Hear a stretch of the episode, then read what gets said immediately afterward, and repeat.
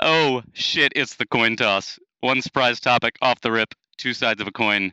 A reminder to listeners, old and new, uh, the takes on this segment are off the cuff and not to be taken seriously. But Jon, do you have the coin? No. Perfect. Tarek heads or tails?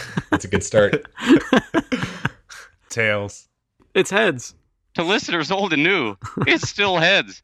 Uh, so Ter- Tarek's still losing the coin toss. Uh, it, fuck, man. Tarek, you, you tried. So, uh, Trey, do you want the ball or? Uh, You know what? Change of pace. Uh, I'm going to defer to Tarek this week. all right. All right. Tarek, Tarek wants to score. All right. So I got odds for the first game of the season. You you might know who's participating in it. The uh, the Dallas Cowboys. How about them? Uh, surprisingly, Trey, I know that that, that they're underdogs. All right. So uh, seven point five dogs to be exact. Which side are you taking, T? How about them Cowboys losing by 10 points? Yeah. Yeah. Listen, man. I, I think a, as a Cowboys fan, I would maybe be a little bit more bullish if uh, Dak's shoulder wasn't feeling so ginger right now. I think we're we're gonna get humbled like we do often. We're gonna go in against the defending Super Bowl champions, and you know we're gonna lose by double digit points, but it's gonna be okay. The thing is, once that happens, all Cowboys fans are gonna be panicking, and I'm just gonna be like, bro, we expected this. All right, Trey. Well, looks like you uh, you got the you're taking the Cowboys, huh? Yeah, and I'll tell you why. Uh because seven and a half is a pretty big spread, and I think the Cowboys could probably score 30 points. I know the Bucs have a good defense, but the Cowboys are, I think, are going to have a pretty good offense. I think Dak's healthy, and they're just bringing them along slowly through the preseason. So uh, I don't expect the Cowboys to win this game, but I could see them losing by a field goal or losing by seven, and uh, you know, blowing the game with the defense in the fourth quarter. So. Yeah, I don't think it's unreasonable to take the Cowboys. Jon, how many points do you think the Cowboys are going to lose by? Well, if I had to guess, uh, you know that what was that spread again? Uh, seven point five. Yeah, I think I think it's going to push. I'm going to say 7.5. They're going to lose by 7.5 points. Smart. Hey, that's the sharp play right there. That's the smart money. Yeah, Jon, right, right in line with Vegas odds. Sharp Buddy says seven and a half point spread.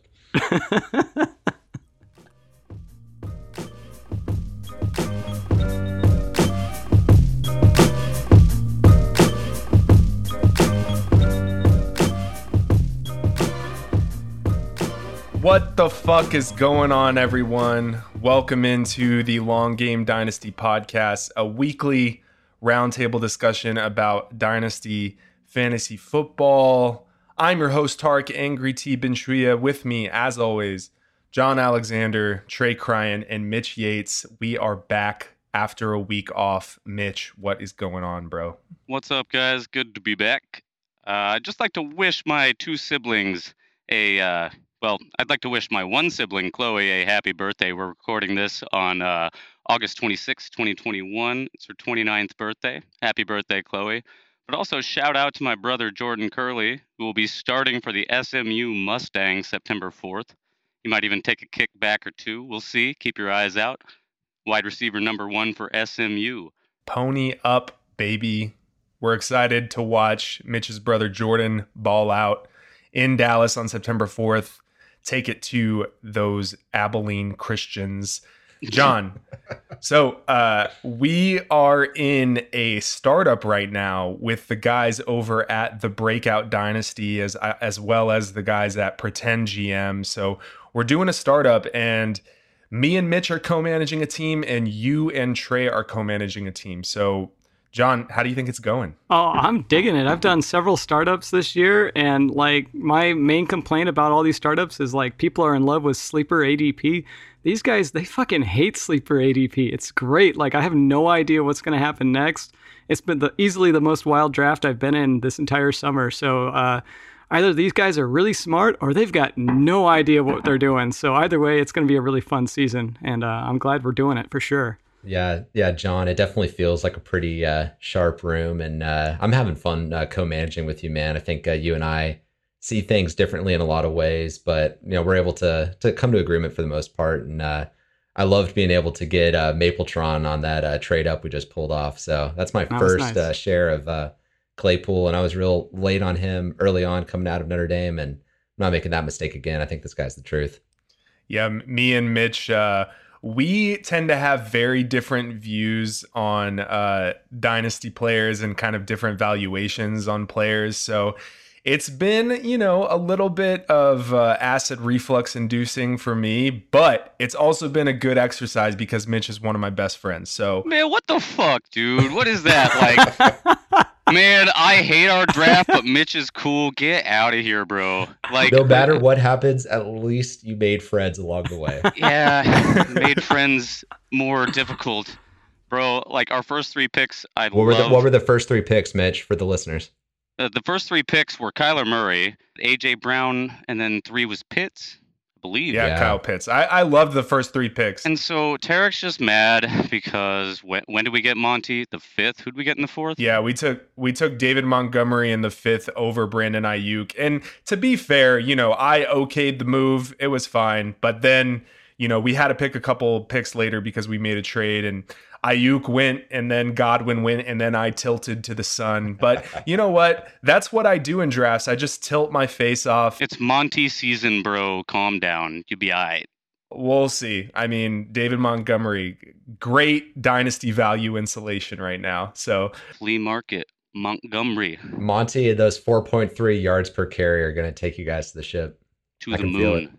To the moon. Hey, to all the way to the furthest moon of Saturn. So shout out to those guys over at the Breakout, Abby and Leo. We really appreciate y'all inviting us to participate in that, and we're looking forward to taking your money. All right, Hey. we are Hey. back talking Dynasty after two weeks. A lot has happened over the last few weeks, so we'll do our best to both catch you up and give some insight on some things to think about moving forward as we barrel into the regular season uh, as dynasty managers. So, today we are going to talk about players that are trending in the preseason and how we're reacting to those trends.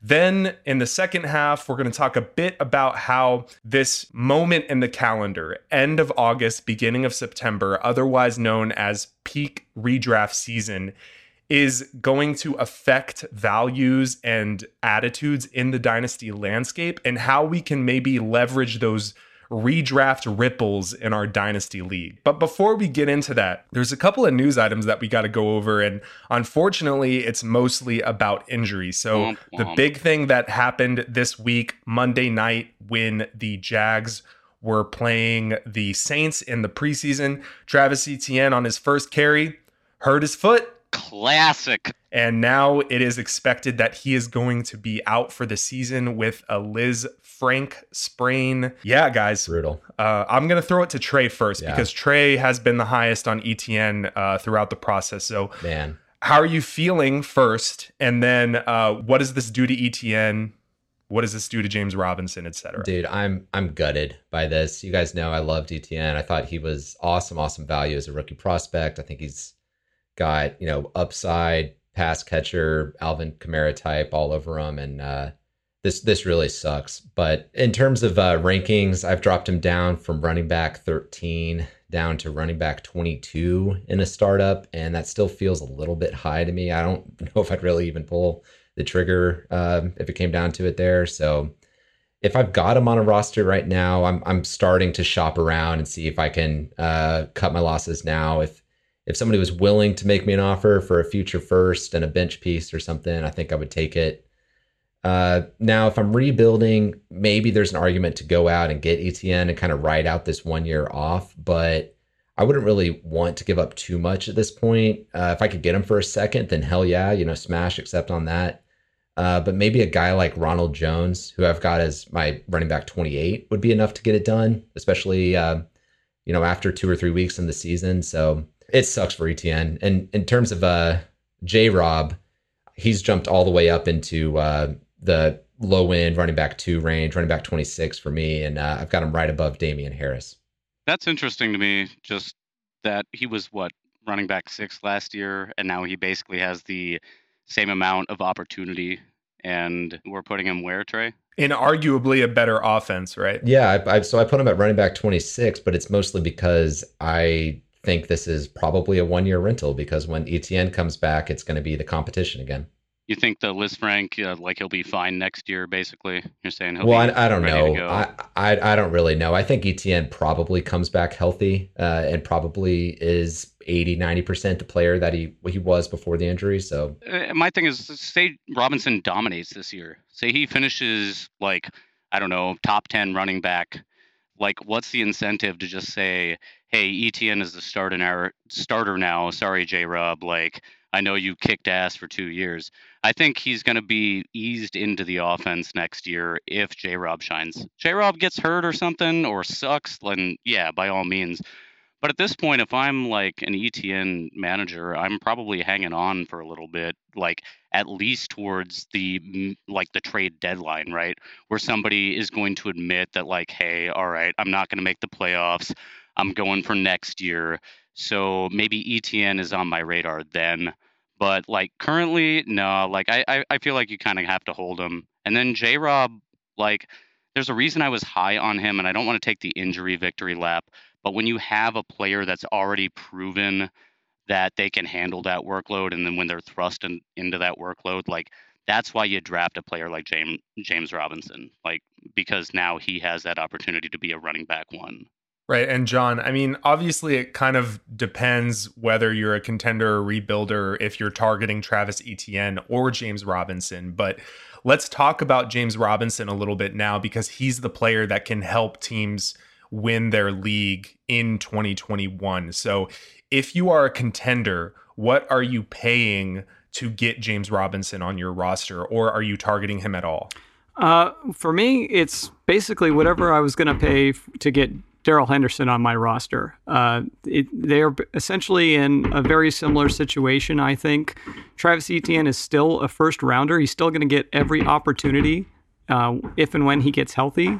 And that's for what, the next three seasons, four years minimum with a fifth year option.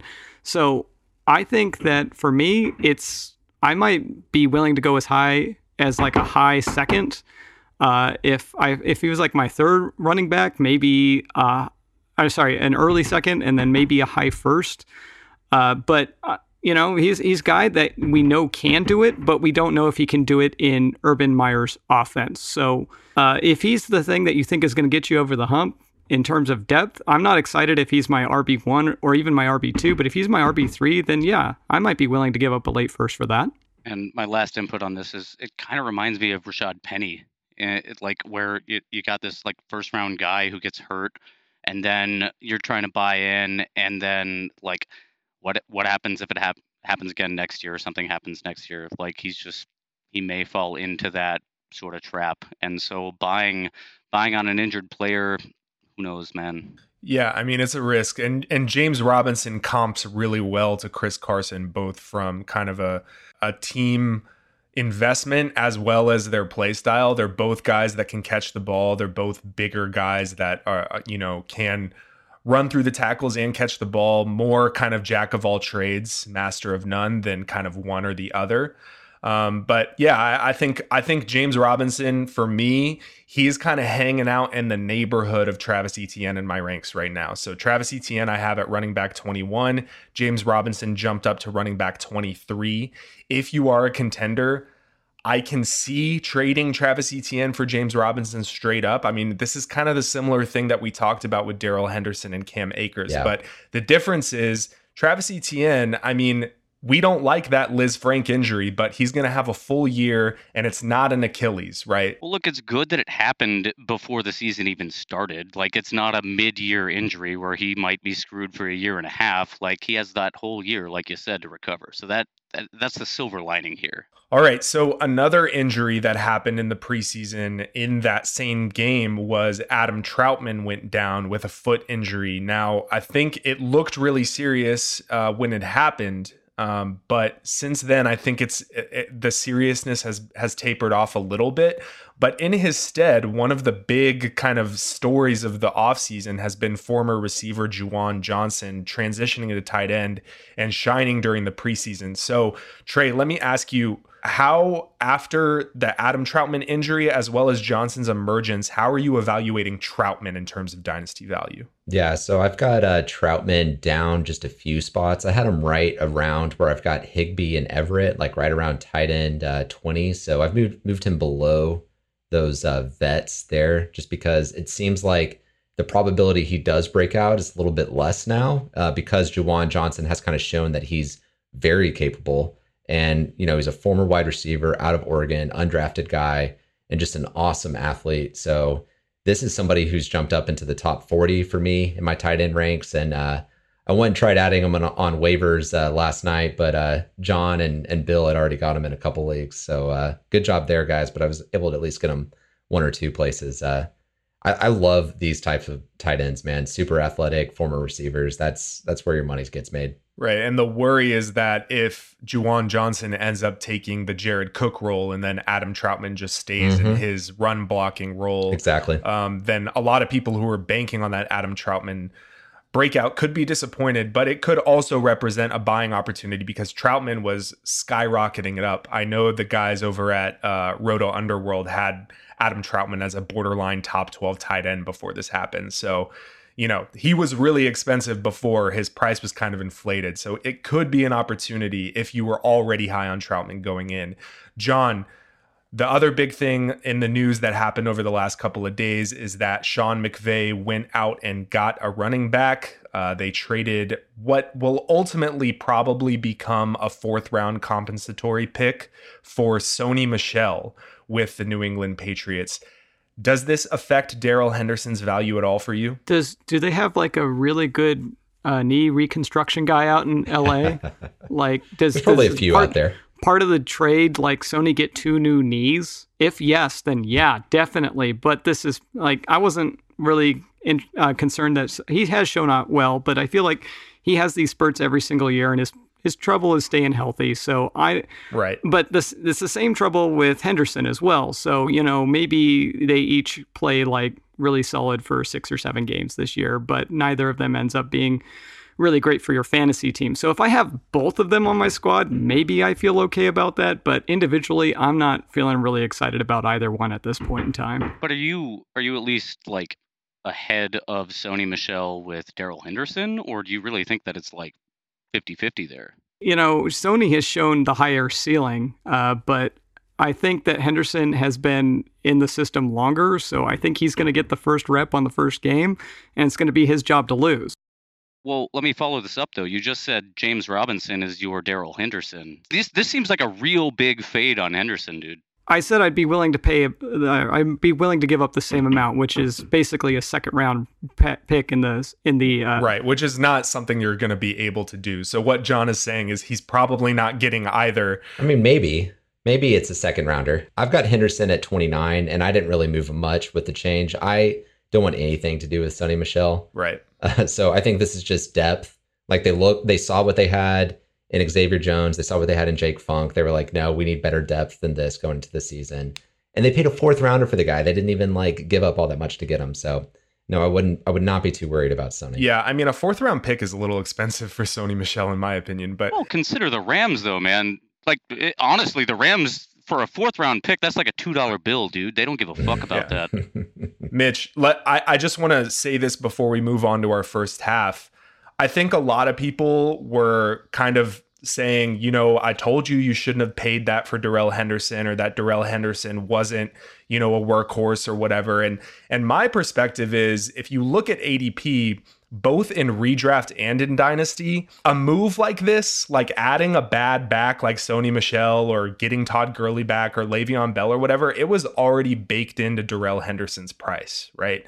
So I, I think if you're fading Darrell Henderson a lot because of Sony Michel, you're doing it wrong uh, because you didn't you didn't realize that that adding of a back to the backfield just to bolster depth was already baked into Henderson's price. He was already an RB two at best. Yeah, no, I I agree with you. I don't think Jon's saying that either. I think he just hates Darrell Henderson. Oh no, I'm just I, am speaking to kind of the wider landscape. Definitely, right now, definitely. Sure. No, that doesn't bother me. Sony doesn't bother me at all. Like, dude's dude's toast from a dynasty perspective, going for a guy like Sony Michel is, well, I would not recommend that. I had Sony Michel deep on one of my benches. If anybody wants to throw me an offer for Sony Michel, I'll offload him for whatever. Literally whatever you want. Got it. Right. I, th- I think it's worth exploring because, you know, if you have Sony Michel deep on your bench, you just experienced a little bit of a value bump and, and you can take advantage of Go that. Go get your fourth round rookie pick, man.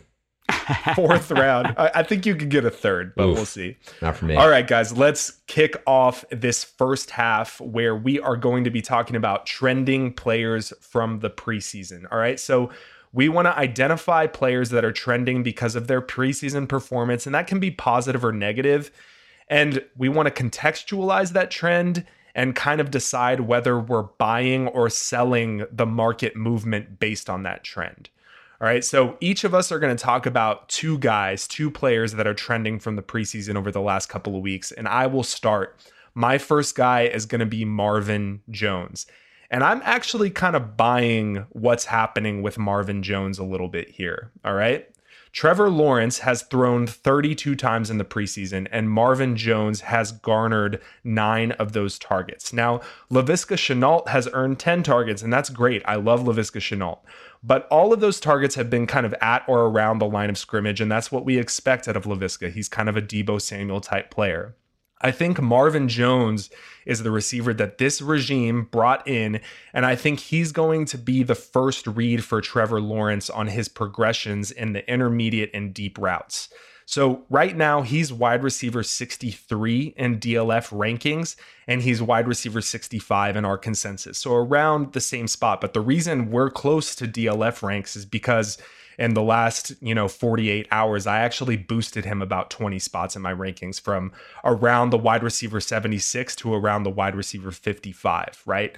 So he's dealing with an AC joint sprain as well that he picked up in that game against the Saints. So I'm not worried about that sprain. I think he's going to be fine. So I think that sprain could represent an already very cheap player being able you can acquire him for even more cheap, right? So I just think that he's a guy that for a contender you could pay a very small price for and he can easily put up wide receiver two numbers, right? If he's playing ahead of DJ Chark on that depth chart and he's getting the intermediate and deep targets from a quarterback, a young quarterback that we like, I think he's he's he's worth seeing what you could pay for him. What do y'all think? I, I definitely agree with that. I think that there are scenarios where Marvin Jones is the guy over Chark. And I think what's telling for me is that we're hearing a lot of good news about Jones and we're hearing a lot, we're seeing a lot of good plays on the field from Jones, uh, but we're not really hearing too much about Chark. And that's what's kind of telling for me. Like, I want to. I want to hear something about Chark, and it just seems like he's disappeared, and we haven't heard. Right, he's been hurt. Right, right, exactly. So that the fact that he's playing, the fact that the uh, that the new regime, Urban Meyer, brought him in specifically, I I, I like this buy. I, I I've been tr- I've acquired Marvin Jones uh, several times over this offseason, and I think that there are a lot of scenarios where he's a an important piece on this offense. I like it, guys. I really do. I think Viska's my main guy in this situation, and I think that he's more valuable than Deebo. I think that he is a little more versatile than that type, and I believe the hype is real in Viska. But if we're talking about Marvin Jones, yeah, I, I really think that with young quarterbacks, they're going to rely on like veterans like him, and they have a lot to offer those rookies as well. Like I I think that he's going to be one of those guys that gets several receptions, and if you're playing PPR, that's what you love to see. But we've seen in the past that Marvin Jones is a touchdown monster as well. Right. Like that dude is good in the red zone, and he's inexpensive. And if you're going for a ship, that might be the best like wide receiver four on your team. So yeah, I agree with you, man. Don't go out of your way to go get Marvin Jones, but as far as him having a good showing in the preseason, I'm kind of buying that he's going to be the downfield guy for Trevor Lawrence over DJ Chark. Yeah, I, I I hear what you guys are saying. I think there's definitely a value bump that he's gone through, and it sounds like he's sort of taken on that leadership position in the wide receiver room as the vet, which is cool to see. And he's somebody who was I've liked for a long time, but I just don't think his ceiling is necessarily higher here than it's ever been in Detroit. So Right. really, what are you getting here is you're getting like nice bench depth for a contending roster. So let's let's like not have any illusions about what he represents as a dynasty piece. Well, sure. I mean, when I say a, a, a, great wide receiver four, though, that's that's what you intend. If this is your wide receiver two, you're not a contender. Yeah, exactly. Yeah, yeah. You need to take your ball and go home. All right. So the other guy uh, that I wanted to talk about in terms of preseason trending players is Myles Gaskin. All right. So before the preseason, I had Myles Gaskin ranked as my running back 35 after preseason game one, when he got relegated to the second team behind Malcolm Brown, I went ahead and I kept him at running back 35. And then after preseason game two, when he went and got two touchdowns, one in the running game, one in the receiving game, looked really solid with the first team reps, I kept him at running back 35. All right. So for me, this is a perfect case of understanding in the preseason when windows are opening and closing and leveraging that to get some value out of a player whose window opens and closes with the slightest of breezes, right? Because everybody was freaking out after preseason game one, and now everybody's victory lap in Myles Gaskin after preseason game two. And my perspective hasn't changed on him. I think that he's a very replaceable running back. He's good, but Salvon Ahmed is a facsimile of him. And Malcolm Brown is going to take goal line touches away from him at really annoying spots. So he's a guy that I've been wanting to sell. And I think after preseason game two is a perfect time for you to try and sell. Trey, what do you think? Yeah. So it sounds to me like you're way too low on Gaskin. I think hey. he's not he's not great, right? He's not a pro bowler, but he made a lot of work like he made a lot of points last year with uh, you know, essentially a rotation amount of opportunity, you know. So I look at other guys who are in big rotations, guys like Michael Carter. I would definitely go with Gaskin, somebody who's going to be the lead guy, somebody who's shown it before versus a fourth round rookie, you know? So I I I get what you're saying. Like you can sell him, but he really hasn't moved too much for me up or down during preseason because I always knew he was going to be in a in a committee. You were always a little bit higher than me. Right? Yeah. He could easily be a Pro Bowler, though. Like if James Robinson well, could be a Pro Bowler, look, he could be. And opportunity is the key to success there. So if he is given that opportunity, and we've seen that he's good at catching the ball, if he's Tua's check down man, I could easily see him receiving that workload. So as long as he stays healthy, I don't see the Ahmeds of the world taking his spot. I really don't because they believe in him and uh, they're going to keep giving it to him. I, I still feel the Gaskin hype. I'm feeling it. Mitch, I just want to flag really quick. Wonderful pronunciation of Ahmed. So Thank you. I really appreciate it. I was good at pronouncing in French too, just dog shit at everything else.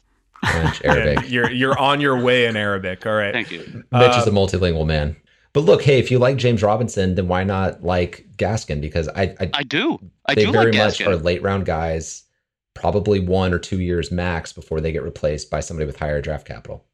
And what I'm saying is, if you can get a 2023 first for either Myles Gaskin or James Robinson, I am taking the profit. Well, Jon, yeah, what do you feel? No shiggity it, dude. Thank yeah. you for that. All right, Jon, uh, let's move on to your preseason uh, trends and how you are reacting to them. Yeah, I picked a couple of quarterbacks. Um, and the first one I'm going to go with, the, the guy that I'm feeling a little higher on right now is Justin Fields. Uh, I think I was always the lowest in this group. The We've, we've talked about it many times, my mentality with these rookie quarterbacks, but I've seen enough to at least uh, boost him up, um, not quite in the Trevor Lawrence territory, but – uh, closer to like quarterback 15 for me. He uh, he looks like the best quarterback on that squad.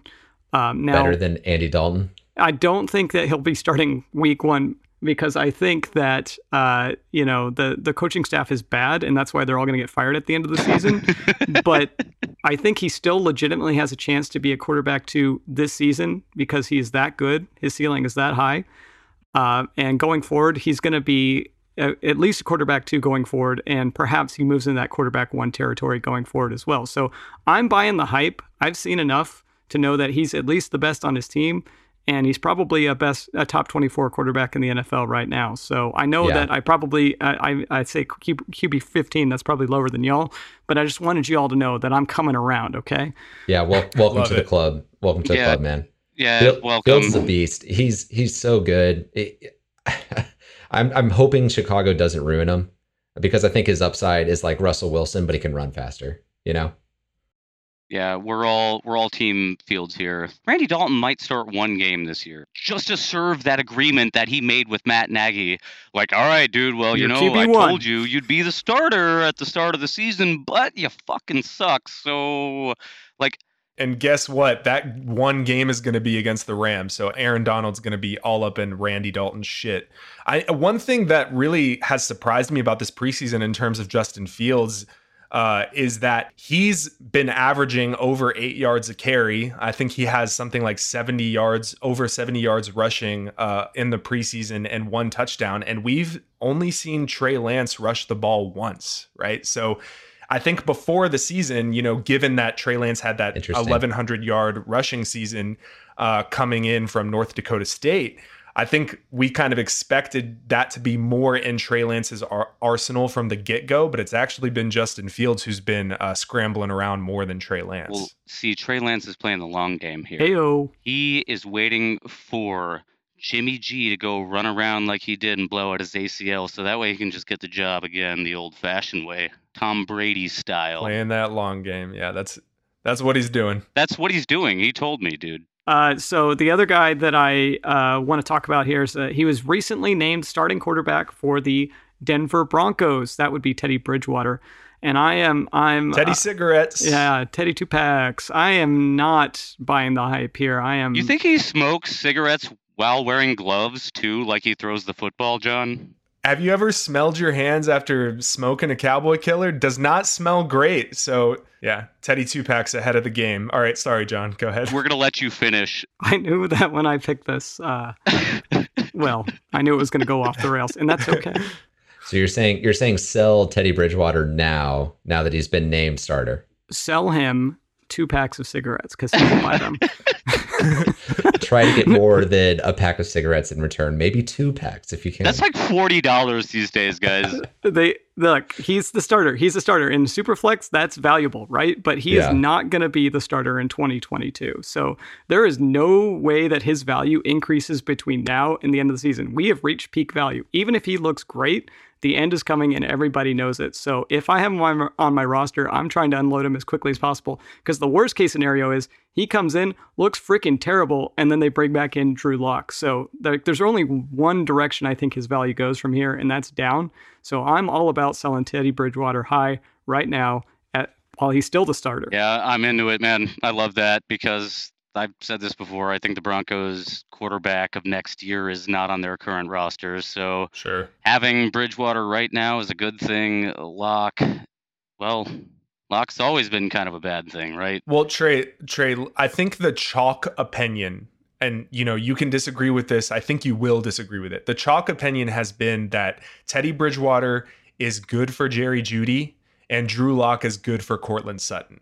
Right? Do you agree with that? Like, are you fading Courtland Sutton based on this and and hyping up Jerry Jeudy, or like, what is that all just noise? Yeah, I think it is just noise. I, I don't really know who it's good for and who it's not, but I do think that Teddy Bridgewater actually being able to, you know, have a 70% completion percentage versus Drew Lock's like 55% completion percentage, I think that does make a difference.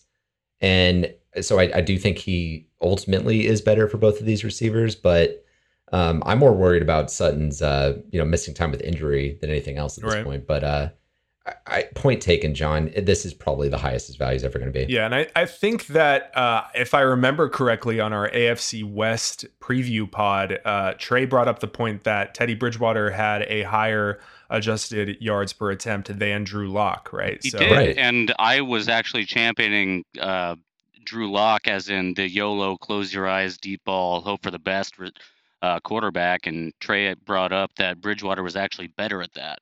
Right. Mitch, let's throw it to you. Who are the preseason players that you are either buying or selling their trend? All right, Tarek. So I'm going to start with my guy Corey Davis. And listen, as a resident Titans fan, I got to throw it out there. You know, I've seen some tape on Corey Davis. I actually really wanted him to stay in Tennessee because he's a great blocker. This had nothing to do with his fantasy value because if he stayed in Tennessee, that definitely would have hurt it. When he went to New Jersey, I assumed that like his value was going to dip because clearly they were going to be drafting somebody, and they ended up drafting Elijah Moore.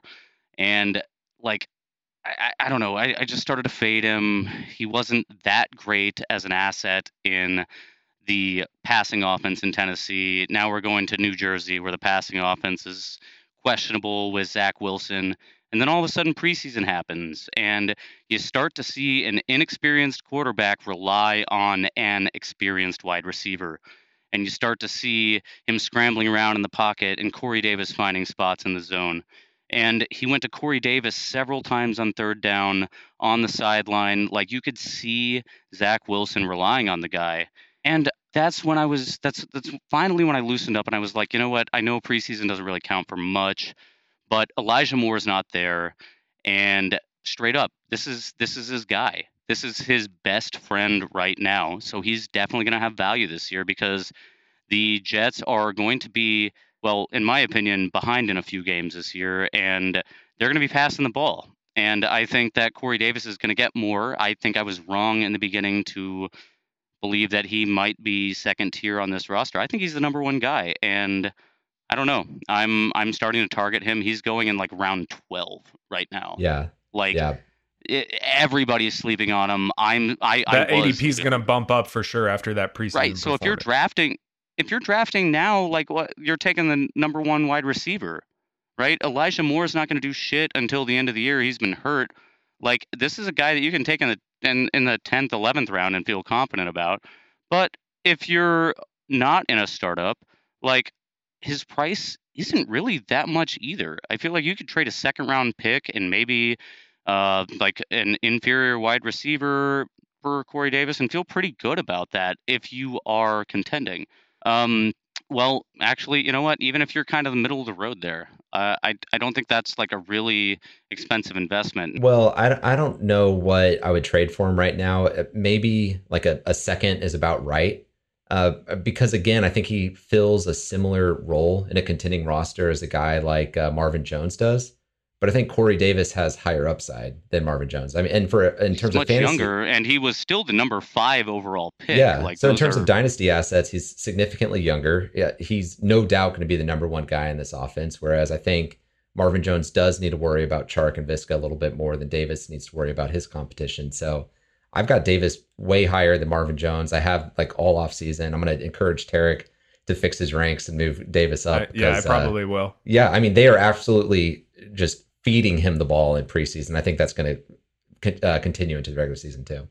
Right, Jon. I was uh, just last thing on Corey Davis. I was listening to the Dynasty Nerds podcast earlier today, and they actually were okay with the idea of trading, uh, if you were a contender, a 2022 first for Corey Davis. So those guys Jesus have been high on Corey Davis Christ. for a long time. But what do you think about that, Jon? Rich has been, uh, Rich from Dynasty Nerds has been high on Corey Davis from the start. And so he's been kind of victory lapping. No, don't do that. That's terrible advice. Yeah, what the hell are you thinking?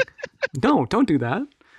Don't listen to Dynasty Nerds. All right, I agree. All right. I didn't say that. Uh, well, Tarek says that. God damn it. Mitch, who is your second uh, preseason trending player? All right, Tarek. My second player is Ja'Marr Chase. Come on, bro. I think we have to talk about him. Uh, and the problem is, I didn't really want to talk about him. I even, when we were discussing this episode, I was like, is it bad that I take Ja'Marr Chase because Twitter is nonstop talking about him? And quite frankly, it was annoying me to the point where I didn't want to talk about this. But here we are, so let's do it. So he had three egregious drops in preseason. Who gives a shit? Like, what did we expect? This guy took the last year off. He's playing preseason football, man. He, we're, we're talking about practice. Like, this guy is still a top 10 draft pick. This guy is a beast. Why are we fading on him after a preseason game? So I've seen a lot of people wearing their brown pants on Twitter about his drops. But we got to remember that Joe Burrow is his quarterback here. That was his college quarterback. Uh, there's literally already proof and footage of their connection. So they're going to get it together. And yeah, definitely, I, I think that T. Higgins and Boyd are going to look really good the first couple of weeks, even maybe the first six weeks. But it, if you're telling me that Joe Burrow and Ja'Marr Chase aren't working together every single day and like reestablishing that connection, that's got to be crazy. He's going to be the number one guy there very soon. And if people are dipping on him, I would love to buy in on that. Yeah, just so you guys know, I'm I'm at the point where I think T Hig has a better year this year than Ja'Marr Chase does, but I I still believe in Ja'Marr Chase as the better long term dynasty uh, option. So yeah, I agree with Mitch. This is definitely a buy low opportunity. People are way overreacting to preseason like we knew they would, and uh, guys, we can't say this enough. Drops don't matter. Yeah, drops do not matter. And I don't think Ja'Marr Chase has moved in any of our rankings. He should not move in any of your estimation. All right, Trey. Who, let's move on to you. Who are your preseason trending players that you want to turn our attention to? All right. So I'm going to start out with Marquez Callaway. So hat tip to uh, Jacob Sanderson. That's at FF underscore RTDB. He's an analyst at Roto Underworld.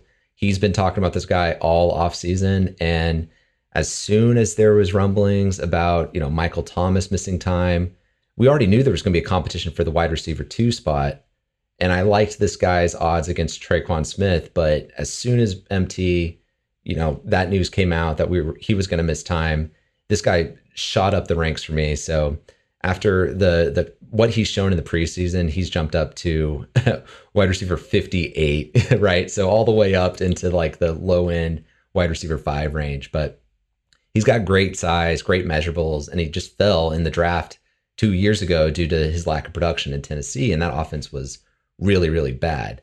But I think it's fair to have him over guys like Jarvis Landry and maybe even a guy like Henry Ruggs, you know, big face planner, just because I think Callaway has legit breakout upside that I, you know, Landry obviously does not have. So, you know, just looking at him through the preseason, he's obviously been the best wide receiver on the field for the Saints. But all that said, if I can sell him in a package right now to get something like two second rounders in return, I say do it. You know, cash out, uh, get that draft capital, and sell high now where you can. But if all you can really get is the second, then I just say, you know, hold on and, and ride the wave and see how high it goes. So, um, you know, if you want Callaway and you don't have him, maybe you could get him for a guy like Denzel Mims, another face planner, or a guy like Landry who doesn't have that same uh, upside that Callaway does. So I'm the type of person that is going to take the profit. Right. So I will. I would actually sell Marquez Callaway for a single second if that's all I can get for him. Uh, I wouldn't hold because I don't think that his value is going to increase that much. And if it does, I'm okay because I still made a profit, right? I still got a second round pick off of the uh, player that I picked up off of the waiver wire this offseason or drafted in the 25th round of a startup, right? So I'm the type of person that's going to just cash out and be okay if I lose out because I don't think he's ever going to be, you know, a top 15 wide receiver. But Jon, what do you think about Callaway? Yeah, I'm, I'm I've got that same mentality. I, am going to cash out if I can as well. Um, I mean, Michael Thomas is coming back at some point, right? And Jameis Winston Maybe. might be this. Jameis, I assume I'm assuming he's coming back, and Jameis Winston may be the starter today, but I don't know how long that lasts. Taysom Hill could be the guy tomorrow, and then we're not talking about Marquez Callaway. We're talking about how bad the Saints suck. So yeah, I'm cashing out if I can as well. Um, I'm kind of. I think I might be somewhere in between you and Trey, like maybe a second, and then like a maybe like a young wide receiver that's like a second and Cornell Powell. Yeah, let's do that. Cornell Powell. but yeah, I, I, think now's the time to cash out for sure. Jon, and I am so happy with this one. I did just cash out of my one share of Callaway here. I actually got Jonnu Smith straight up and applause, applause. Beautiful, yeah, Mitch. Beautiful. I like that. There's there's no bigger homer for Titans and former Titans players than Mitch Yates. This guy right here. Actually, I hate a lot of former Titans, man. Yeah, Corey Davis, Johnny Powell. John Powell. Powell. well, I'm thinking Cornell Powell because that was the other guy uh, Jon just mentioned, and that's a good segue because uh, the other the other guy that I'm I'm selling on right now is uh, is Pringle, uh, who's now moved up into the wide receiver competition for that wide receiver two spot in uh, Kansas City. Uh, I don't think there's going to be a fantasy worthy wide receiver two on the Chiefs offense, so if you've got Pringle or you've got Hardman, I think this is a great sell now opportunity. I don't think the value is ever going to be higher. Uh, I mean, this guy was in like the top 20, like trending up on sleeper this week. everybody's just thirsty for this to happen. And I'm telling you, it's not going to happen. So uh, if you can sell either one of them for a second right now, then I say go for it. Mecole Hardman did exactly what we expect him to do with no Tyreek Hill. He had a good amount of targets and he he was extremely inefficient with them. So I, I just yeah, I I agree. Sell Mecole for a second if you can. All right. Mic check. For it is halftime. A reminder to our audience halftime is a segment in which I ask a question and our esteemed panelists respond with an argument based answer. And I arbitrarily choose who had the best argument this week. The halftime question is What is the worst dynasty trade you have ever witnessed in one of your dynasty leagues? The worst. What is the one that made you want to retch the most? Jon, let's start with you.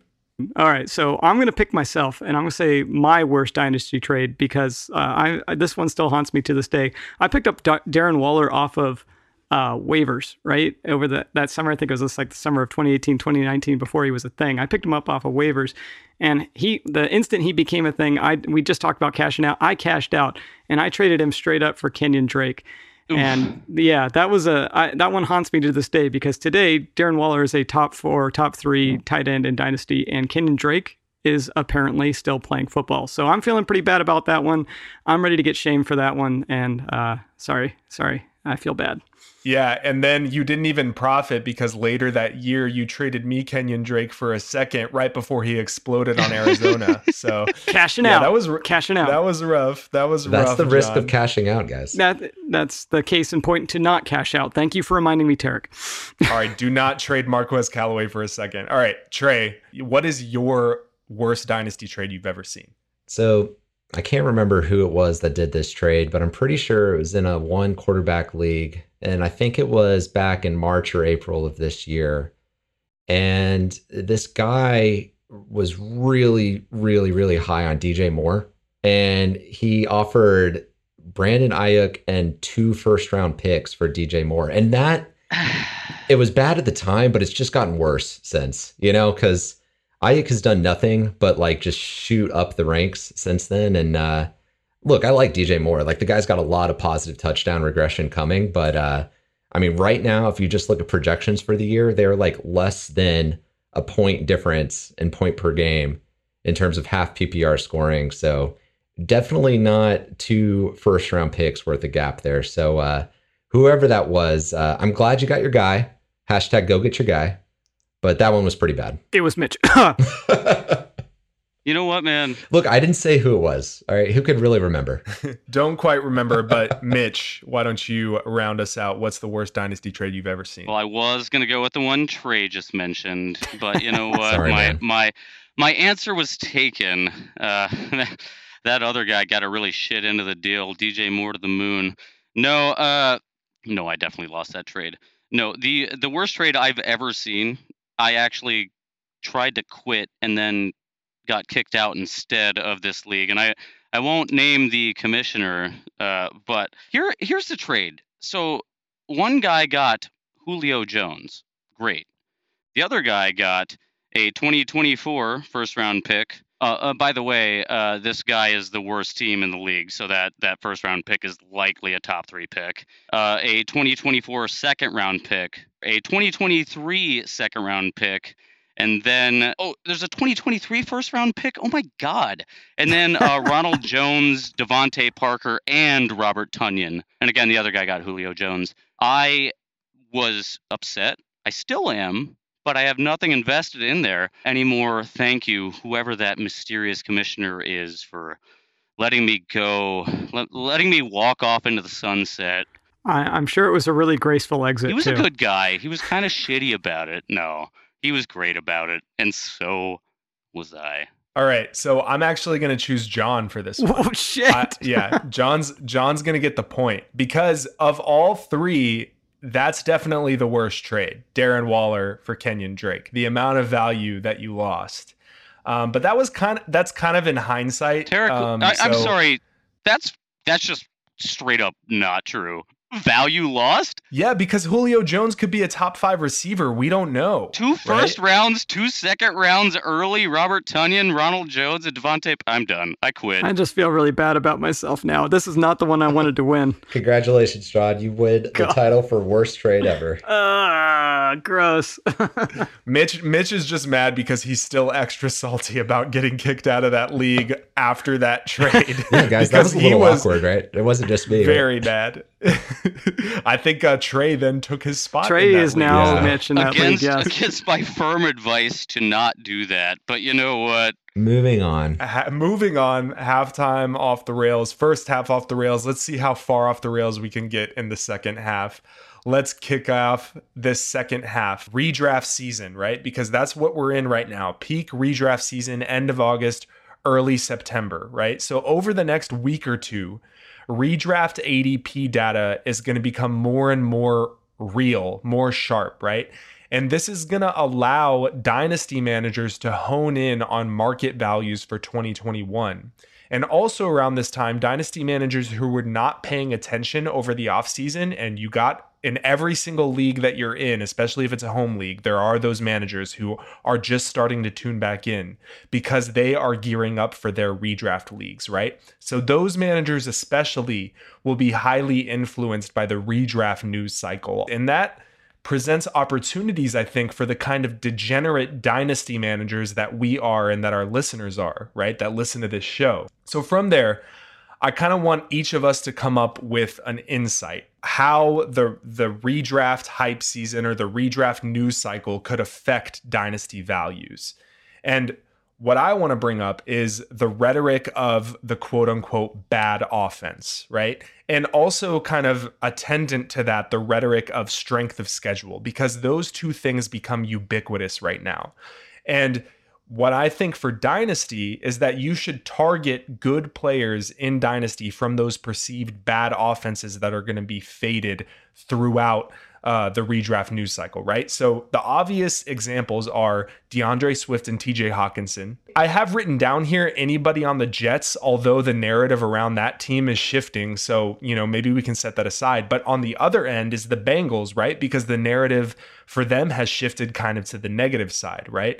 So, with the negative reports out of camp about Joe Burrow be, being uncomfortable on his knee, I think it's an opportunity, like Mitch was talking about with Ja'Marr Chase in the previous section, to target those players. Another player that I think you could target is Nico Collins, right? He's going to be mired in that bad offense rhetoric. Players that you like on the Giants, Kenny Golladay, Saquon Barkley, maybe even Sterling Shepard. I I am kind of a Sterling Shepard truther. Players on the Patriots, right? You know, we don't know what their quarterback situation is they could be perceived as this bad offense, especially passing offense. So go get Jonnu. Go get Jonnu Smith, right? Trade him, trade Marquez Callaway away for Jonnu Smith.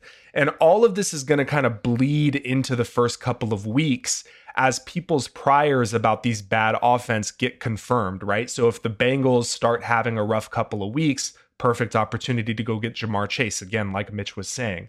Now, I'm not saying you have to go overpay or even that all these players are super worth targeting, just that their value might dip based on their redraft outlook and you can capitalize no matter what kind of team you are. So if you're a contender or a rebuilder, value is value, right? So on the flip side, players that are on perceived like great or wagon offenses that you don't think are very good like Trey said, Mecole Hardman, right? We might they might see a slight uptick in value. And the point is of all of this is we're not very good at predicting the strength of offensive units. We're not very good at predicting the strength of offensive lines, for instance, right? That shit changes all the time and we can't keep up with it. Shout out to Chris Harris on the Harris Football Podcast. He always talks about how bad we are at projecting.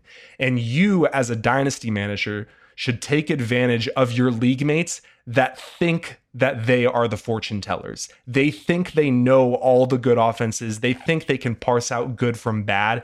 Just go target those good players and be firm in your convictions about which players are good and which players are not. Yeah. So for me, thinking about this strategy, I, I do think that people get way too caught up into, oh, they're on a bad offense. I don't want any part of the Lions or whatever. And maybe there is some truth to that in terms of total touchdown numbers at the end of the season. But good players come from bad offenses every single year. Saquon Barkley broke out as a rookie on a terrible Giants team. They had just taken him in the top five picks, right?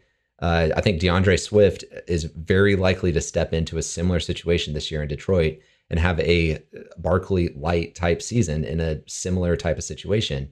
Meanwhile, like we have uh, bad offenses that are just throwing the ball 100 times every week because they're playing from behind and that's propping up receiver stats and targets and and reception. So, yeah, there's absolutely value to be had in these bad quote unquote bad systems and people just way overestimate the importance of that and their ability to even figure out which ones are going to be good and which ones aren't. Yeah, you're absolutely right there. And sometimes though these bad offenses should be faded. And I look at the Jets of past where like Mims is taken in the first round and then is just like, oh well, we shouldn't fade him just because he's on the Jets, just because he's a rookie. They're probably going to be behind by a lot, blah blah blah, and then you know what? It just doesn't turn out because the offense just can't do anything. I think there is some validity to a bad offense, especially like a historically bad offense like the Lions. But at the same time. But why do we think they're going to be historically bad? First of all, like I don't think that we can project that, right? Jared Goff isn't a zero. Like we don't love Jared Goff, but he's not a zero. Well, right. right? And so as I, I was about to finish, I'm sorry. Like so, like a like a historically bad offense. Say they had the same pieces, right? So like the Lions are now retooled completely. They have a different quarterback. They have the same running back, but they've retooled the coaching staff, the wide receivers, etc. But when you looked at like the Jets last year with like Adam Gase or whatever, like why would you have any belief in that situation?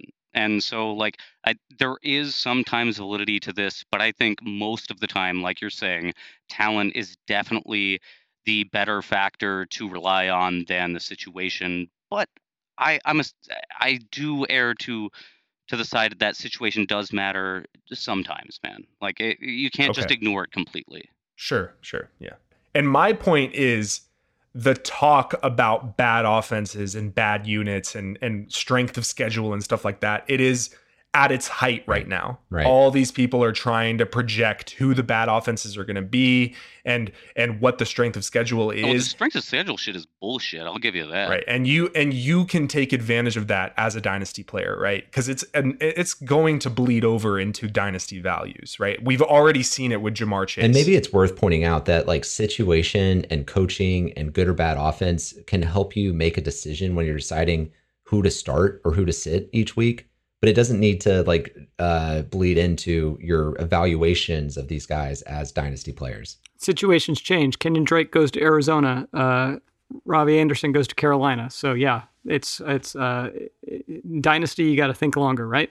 All right, uh, Jon. Let's throw it back to you. Yeah, it's uh, it was it's it's kind of bleeds into yours a little bit. A lot of the points you're just making are the same ones I'm going to make because um, what I like to do every season is uh, anyone who's played in the league with me the last three years knows that I get rookie fever really bad, and I want all the rookies, and I never get all of them. So what I'm constantly looking for every season is an opportunity early on in the first half of the season to uh, to take advantage of what inevitably happens. And what inevitably happens is these rookies they hit peak value right around our rookie drafts. Hype is real, and then the results on the field happen. And you know, sometimes uh, you've got a Justin Jefferson who like explodes, but a lot of times what happens is in that rookie season, uh, the production isn't there. So they're either behind a uh, they're behind a vet or uh, they're getting used to a new system. Something happens, like we're seeing with Ja'Marr Chase right now. I hate to keep harping on that example, but there are a lot of examples like that. Uh, so, like last year, D'Andre Swift he was before the NFL draft, pretty much consensus running back one. Basically, everyone's bored. But by the time we hit week eight in the NFL season, he dropped significantly. And then he busts out at the end of the season.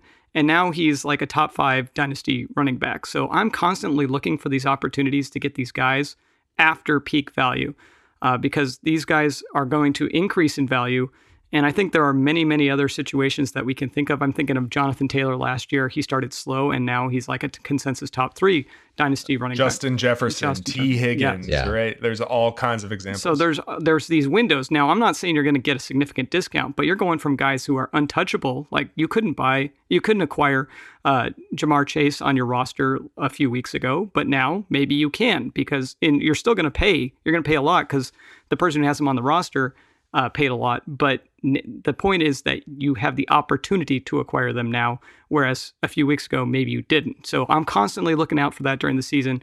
Maybe a low point that I'm expecting to happen because they're a rookie. Does that open a window where if I want to overpay to get these guys, that I can because I know what they're going to be in the future? Yeah, I think I, I, I think Jon, what you brought up just now that kind of flickered a light on my in my mind is like we don't talk about enough is how much those first four or five weeks of the regular season can be peak rookie buying times, mm-hmm, right? Because mm-hmm. m- more times than not, a rookie is going to start off slow, and we always want our rookies to hit the ground running so that you know the value on our teams goes up. But more often than not, they're going to start out slow. So if you have a rookie that you are convicted on, I'm thinking of Rashod Bateman, Jaylen Waddle, DeVonta Smith.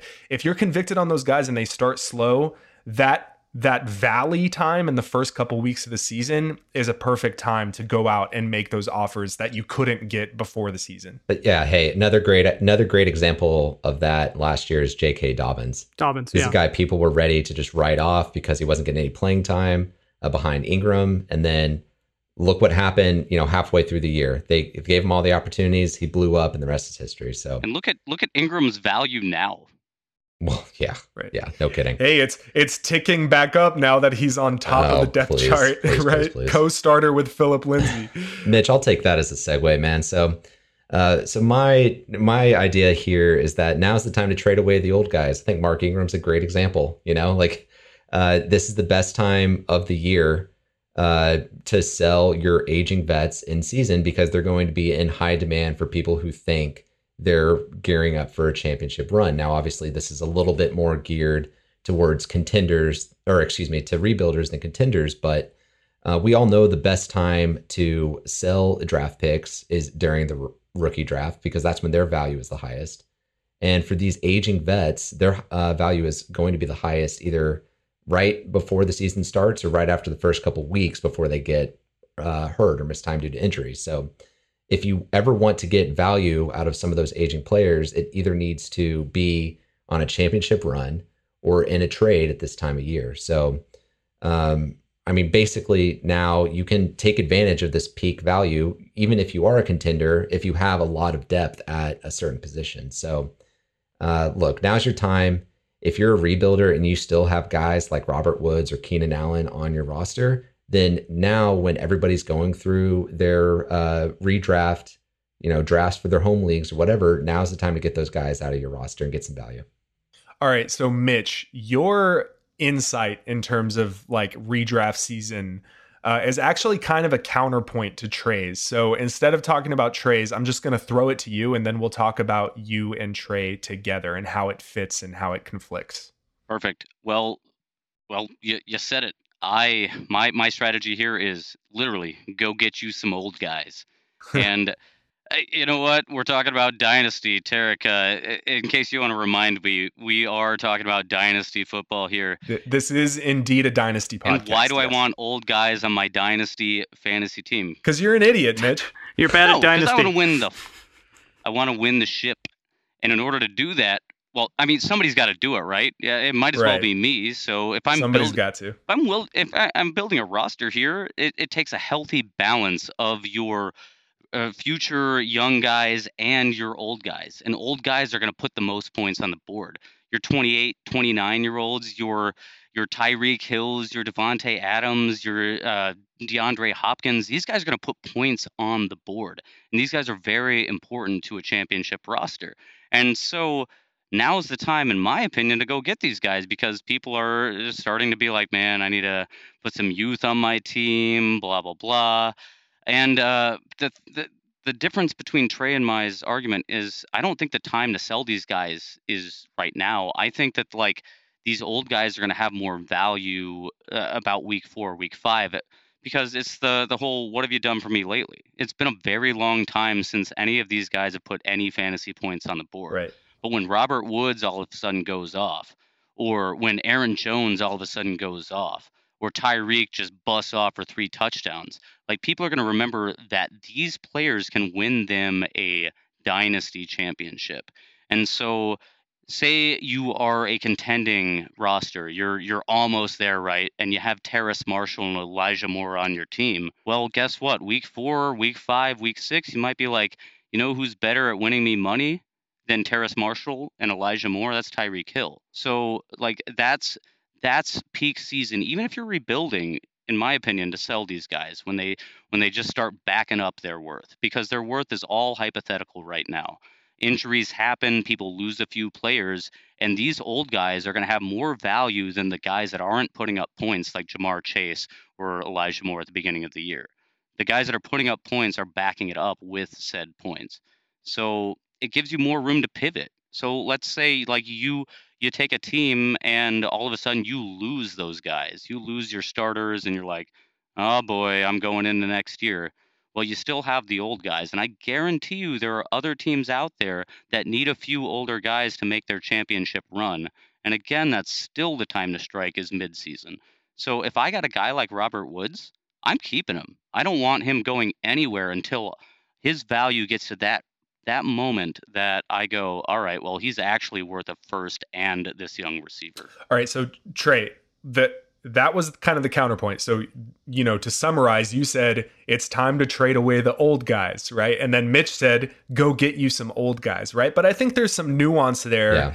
in where both of your points kind of fit together. So, respond to Mitch. Yeah, for sure. So, I think there's, I so I agree that if you're positioned to a contender or to be a contender, uh, you need to load up with a good balance of young and old to really have a contending roster because these guys do get like severely undervalued by dynasty players.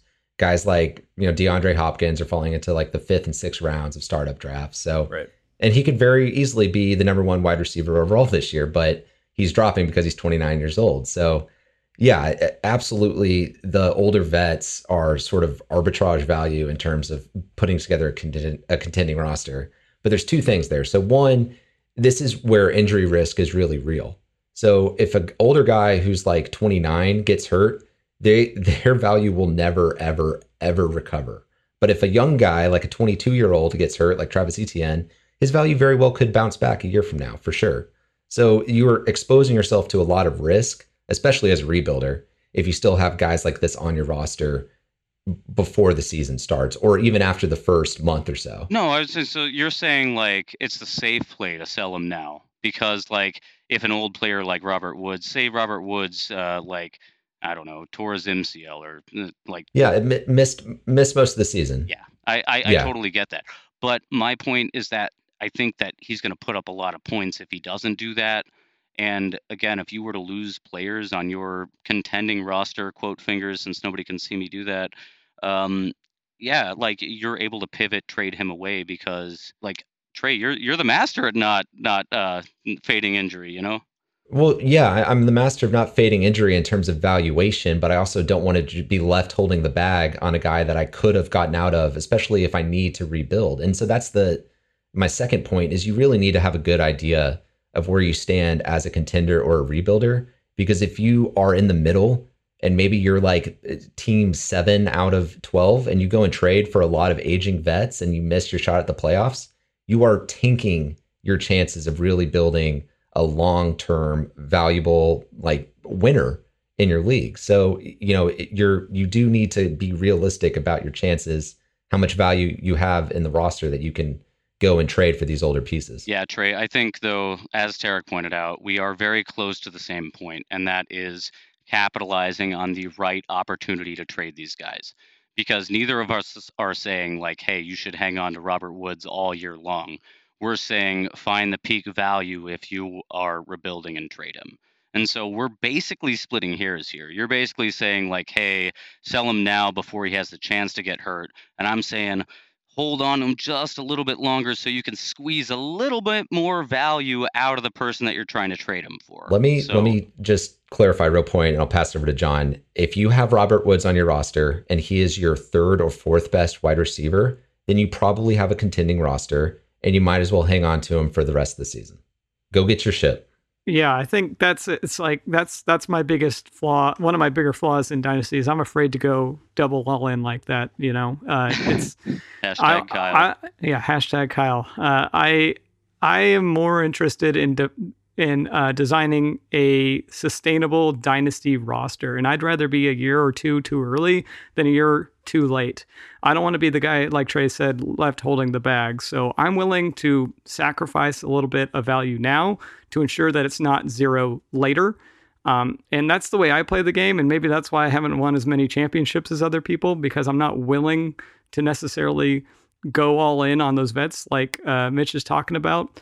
Uh, but I guess it's a question we all have to ask ourselves: is like, how bad do you want to win the championship? Because if you don't get it, you might be left holding the bag for a few years. Uh, yeah. So, and, and, I'll throw one more point in there because um, I, I believe in this.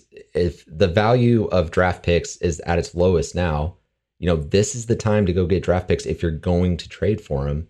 And if you really think you've got enough value in your roster to be a contender, I think you can get a guy like Keenan Allen for a lot cheaper during rookie fever than you can right now at the beginning of the season. So I'm kind of trying to line up where I think the peak values are for the rebuilding pieces and the contending pieces. And my last point would be I think I keep I trade for Keenan Allen right now and I trade him week 4. Yeah, I mean if you want to make that kind of day trading bet then hey, that that if you win those things you can win big, right? So I I, I can appreciate that. I mean, I will just say as like an example, let's put like an example to this. I traded DeAndre Hopkins away for Brandon Aiyuk in two thirds, right? And it's an interesting situation because I'm like a contender in that league, but there is another person in that league who's like a super contender, right? So I'd rather get a lot younger, add a couple of, you know, trade greasers in those thirds, right? Than hold on to DeAndre Hopkins and risk holding the bag if he gets hurt later in the year, right? So it like I think what ties the the points between Mitch and Trey together is kind of what we always hammer in Dynasty. You need to be really honest with yourself about where you stand in your league, right? Because yes, I'm a contender in that league, but I'm not a, a juggernaut in terms of like one of the other teams in that league who I traded DeAndre Hopkins for to. I was basically like, here, I'm going to give you the juggernaut title. I'm going to get 6 years younger and add some draft capital in the process, right? So the point is with every single transaction that you make is being really transparent and honest with yourself about where you stand in relation to the rest of your league mates. Yeah. And Tarek, I mean, with what you've done there, I think you've still kind of set yourself up to if you have a great start to the year, you've got enough value on the bench or enough draft capital uh, stowed away to where you could make a few moves and put a contending roster together for sure. That's actually a good episode idea. We may have to broach that in the future about like, you know, say you start well, then what can you do with your roster? I think we might touch yeah. on that soon. The mid-year pivot. Absolutely. Mm-hmm. Yeah. I think that will definitely be an episode or a segment that we do in the coming weeks because Mitch loves to preach all the time. You got to, you know, you got to stay water. You got to be willing to pivot your strategy, whether that's in the startup or in the middle of the season. If you're winning games, go take a bite out of that apple, right? Quit investing in the index funds and go get you some Bitcoin and win that championship, right? Crypto bros unite. Crypto bros unite. All right. Uh, power to the working class. All right. that is going to do it for episode 20. We didn't, this is kind of a milestone, guys 20 episodes of the Long Game Dynasty podcast, but that's going to do it. We will see y'all next week for episode 21. A goodbye. Bye. Peace. Goodbye.